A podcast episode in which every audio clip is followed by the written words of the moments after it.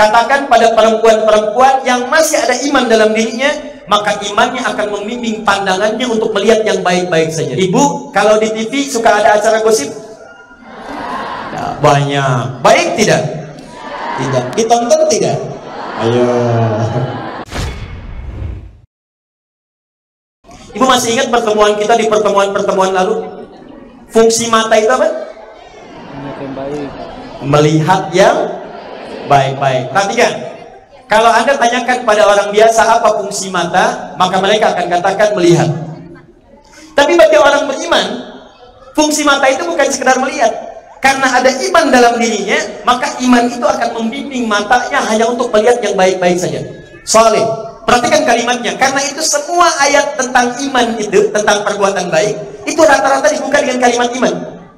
Ya ayyuhalladzina amanu Hai orang-orang yang beriman Baik laki-laki atau perempuan La yashar qaumin qaum Jangan saling mencela Jadi kalau ada orang yang beriman Akhwat beriman Ikhwan beriman Itu otomatis imannya akan membimbing lisannya berkata yang baik-baik Saya mau tanya Ada di antara kita yang kalau bicara suka kasar? Bicaranya kotor? Saling mencela? Ada yang mulutnya tidak bicara tapi statusnya begitu kasar. Ih, si Ece tidak seperti yang aku kira. Oh, nulis. Tuh dia. Lisannya memang nggak bicara, tapi tulisannya itu begitu tajam. Nah itu kalau pemilik iman, itu imannya tuh langsung membimbing tangannya. Ini nggak benar. Ini bukan kebiasaan muslimah yang beriman. Ini kata-kata yang tidak baik, jangan katakan. Buka Quran surah ke-24 ayat 31. Wa kullil mu'minina wa kullil mu'minati. Saya khususkan perempuan dulu. Wa kullil mu'minati. Katakan pada perempuan-perempuan pemilik iman. Jadi yang punya iman saja. Kalau perempuan itu tak punya iman, silahkan, gak apa-apa. Tidak usah ingat dengan ayat ini, gak apa-apa. Tidak mau mengamalkan ayat ini, bebas. Tapi bagi perempuan yang punya iman, wa kullil mu'minati yaghdudna min absarihinna. Katakan pada perempuan-perempuan yang masih ada iman dalam dirinya maka imannya akan membimbing pandangannya untuk melihat yang baik-baik saja. Begitu yang terlihat tidak baik dia akan palingkan pandangannya.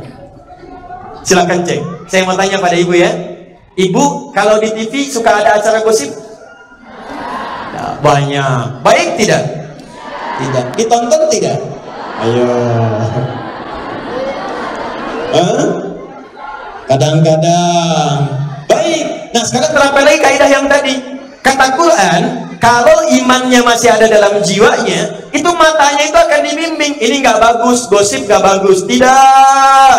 Maka tolak, pindahkan. Bukan dinikmati. Tidak. Apa isinya ya? Oh, ternyata nikahnya di Cami. Uh, dibahas. Uh. Ya, Nah ini maaf ya, kelihatannya sederhana tapi ini koreksi gitu. Di pemilik iman tuh imannya otomatis bimbing. Ini yang nggak bagus, palingkan. Yang baik, ini tata. Sama, bicara juga begitu. Coba ibu lihat ya, Quran surah ke-49. Ambil ayat 11 dulu. Quran surah 49 ayat 11. Saya mau katakan, apa fungsi lisan?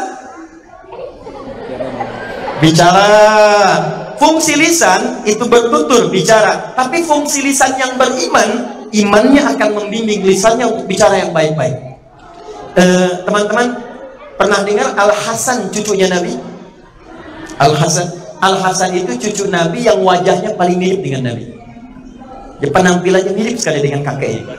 Punya anak anaknya diberi nama dengan nama kakeknya Muhammad. Itu Al Hasan terkenal orang yang paling penyabar, orang tawadu, yang membiasakan kebiasaan kakeknya saat dulu merawat cucunya ini. Ya, dengan Al Husain adiknya. Itu kalau tiap sore Nabi suka bawa-bawa ke arah awali untuk belanja beli susu.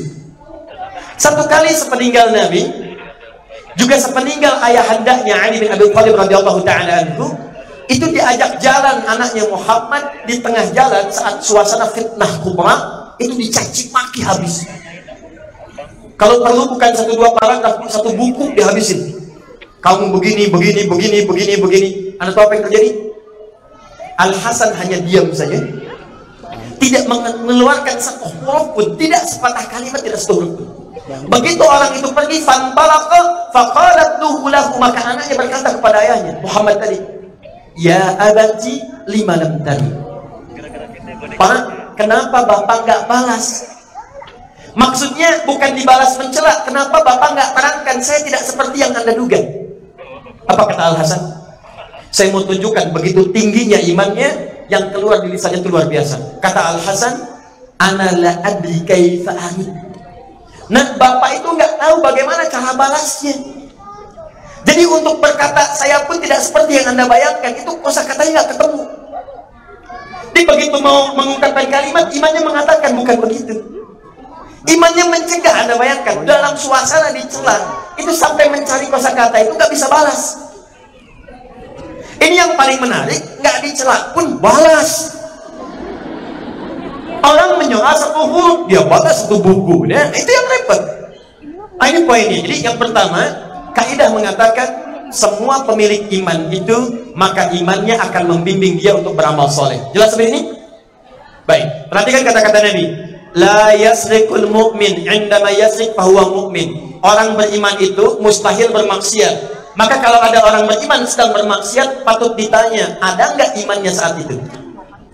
Seorang beriman tidak akan mencuri saat mencuri itu ada iman dalam dirinya. Maka ini ini sindiran halus tapi tajam. Kalau ada seorang perempuan masih senang gosip, orang perempuan masih senang bergibah, senang berkata yang kurang baik, maaf, senang membicarakan sesuatu yang dilarang, maka ini menunjukkan ada persoalan dalam imannya. Judulnya pengajian, tapi yang diungkap kadang-kadang bukan materi ngaji. Jom bagaimana kabarnya? Baik. Kamu apa kabar? Baik. Keluarga bagaimana? Baik. Suami gimana? Di situ masalahnya. Oh. Ih gitu ya nggak nyangka ya nyangka. Tuh. Tuh. Paham di sini? Baik kalau sudah paham ini kita belum masuk materi kita baru mau kandima ya. Baru pengantar insya Allah. Tenang saja. Kita sampai jam berapa? Oh, silakan sampai jam 5 saya setengah tiga pulang. Silakan teman-teman yang baru datang silakan dikondisikan ya. Mudah-mudahan Allah berikan kelapangan. Fokus. Jadi syarat masuk surga satu apa? Ibadah Dua apa? Amal soleh. Sekarang fokus dengan saya. Iman dan amal soleh. Tapi saya hari ini akan bahas sesuatu yang spesial. Apa itu? Teman-teman sekalian, ahli surga ini yang sudah diberikan kabar gembira oleh Allah ternyata dibagi dua bagian lagi. Di sudah ada dua syarat dibagi dua lagi. Satu, ahli surga umum dengan amalan-amalan umum yang kedua, ahli surga khusus spesial yang langsung dimuliakan oleh Allah Subhanahu wa taala dengan amalan-amalan khusus. Jadi kalau saya tanya, ada berapa syarat masuk surga? Dua. Dari dua ini dibagi berapa lagi? Dibagi dua bagian lagi. Satu amalan yang umum, kedua amalan yang khusus. Jadi kalau amalan umum, ini semua orang bisa kerjakan. Dan mereka masuk surga. Contoh, kita ambil bagian pertama. Bismillah. Yuk kita masuk ke intinya. Uh, mohon maaf, saya terlalu cepat. Tidak ya? Baik, saya turunkan lagi ritmenya supaya mudah untuk. Bismillah. Satu, saya hapus dulu. Masya Allah, pertama kali disapu kan? Masih konsisten juga. Sapu muslimah, luar biasa. Datang sendiri, berangkat sendiri, tulis sendiri, hapus sendiri luar biasa. Tinggal lihat dilihat masuk surga enak banget. Oke okay, Bismillah ayo. Apa-apa. Satu amalan umum. Jadi saya tuliskan dulu syarat pertama iman. Kedua plus amal saleh. Di syarat masuk surga. Oke okay. ini kita turunkan lagi. Amal saleh itu ada yang sifatnya umum ada yang sifatnya khusus Perhatikan baik-baik. Yang umum ini itu amalan-amalan yang umumnya dikerjakan oleh semua muslim. Amalan standar. Contoh, sholat. Apakah setiap muslim yang balik harus sholat? Laki-laki sholat gak? Perempuan sholat gak? Sholat. Berarti umum kan? Berapa rakaat? 17 rakaat. Berapa waktu? 5 waktu. Jadi kalau orang konsisten sholat, sholat, sholat, sholat, dia berpeluang masuk surga sepanjang tidak bermaksiat. Contoh, hadis Muslim nomor hadis ke-14, posisi paling kiri di pertengahan. Ja'a Arabiyyun ila Nabi sallallahu alaihi wasallam. Datang seorang Arab Badui kepada Nabi sallallahu alaihi wasallam. Faqala maka dia berkata kepada Nabi bima makna ya Rasulullah dullani ala amalin basitin yudkhilunil jannah. Ya Rasulullah, tolong ajarkan padaku amalan yang ringan-ringan aja. Yang umum-umum, yang penting saya masuk surga. Hebat tuh. Modal dikit keuntungan banyak. Jangan susah-susah, yang jangan berat-berat. Yang penting itu saya kerjakan, saya bisa ke surga. Maka kata Nabi, perhatikan kalimatnya. Kata Nabi, Inna Allah awjaba lakumul faraid. Sungguh Allah Subhanahu wa taala bima makna mewajibkan kepada kamu yang fardu fardu saja. Disebutkan oleh Nabi salat yang fardu. Kerjakan aja. Kerjakan 17 rakaat, rumusnya, awas nomornya 2 4 4 3 4. 2 subuh, 4 zuhur, 4 asar, maghrib 3, isya 4. Kerjakan aja ini. Enggak perlu salat sunnah, enggak perlu lagi tambahan yang lain. Salat yang wajib aja. Kalau kamu sudah selesai, Inna Allah farada alaikumusiyam. Kamu kerjakan Ramadan kalau tiba puasa Ramadan. Gak usah puasa Senin Kamis, Ayamul Bir, puasa Daud, puasa Ashura, simpan aja, kerjakan Ramadan aja. Dan jangan maksiat, tahan dari maksiat. Kalau kamu bisa kerjakan itu, kamu bisa masuk surga. Apa kata orang ini? Kata orang ini, ya Rasulullah, saya akan berusaha selama hidup, saya kerjakan amalan umum ini, saya nggak akan kerjakan yang sunnah, saya kerjakan yang umum saja. Dan saya akan menjaga diri untuk tidak berbuat maksiat. Fantalaqa, orang ini pergi meninggalkan Nabi, maka apa kata Nabi? Dakhalal jannata in sadaqa, au aftaha in sadaqa. Kalau dia benar dengan komitmennya, dia bisa masuk surga. Anda bayangkan, salatnya fardu saja. Puasanya Ramadan saja. Hartanya zakat saja yang wajib. Cuman syaratnya jaga diri dari perbuatan maksiat. Awas hati-hati, hati-hati. Beramal sholat melahirkan pahala. Amal soleh melahirkan pahala. Bermaksiat, amal salah melahirkan dosa. Rumus akhiratnya, kalau ada yang berbuat soleh dapat pahala, tapi berbuat salah mendapatkan dosa, maka pahala ini akan menutupi dosanya. Soleh akan menutupi salahnya. Bisa. Ada orang sholat, saat bersamaan, maaf setelah selesai sholat, mencela orang, maka sholatnya ini pahalanya akan diberikan kepada yang dicela tadi.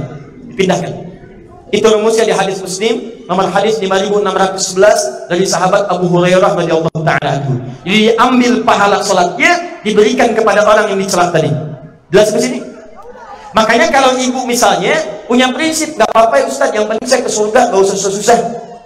Nah kalau anda ingin ambil pendapat ini silahkan. Cuma syaratnya jaga dari perbuatan dosa sekarang saya tanya pada ibu, siapa yang tidak punya dosa? Angkat tangan. Ayo. Yang dosanya sedikit, angkat tangan. Saya pulang. Tidak. Yang banyak, angkat tangan. Tuh. Yang gak ngangkat, mungkin banyaknya lagi susah. Oke. Okay. Yang pengen masuk surga, angkat tangan.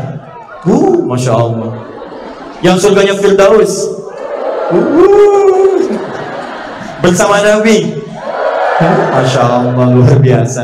Baik, hebat. Banyak dosa pengen Firdaus.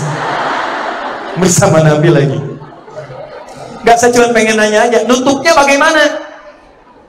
Karena Nabi Adam itu pernah diuji oleh Allah. Cuma nyicipin salah dikit keluar dari surga. Anda ngaku salah banyak pengen masuk. Kan rumusnya harus ditutup dulu yang salahnya. Maka dari itu kita pasti punya amalan-amalan lain. Orang dulu itu tantangannya nggak seperti kita sekarang. Dulu zaman Nabi nggak ada media sosial, sekarang ada. Dulu zaman Nabi televisi tidak ada, sekarang ada.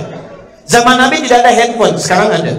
Zaman Nabi itu perangkat-perangkat maksiatnya masih minim. Makanya Abu Hurairah itu pernah diajarkan oleh setan ketika akan diberi gratifikasi.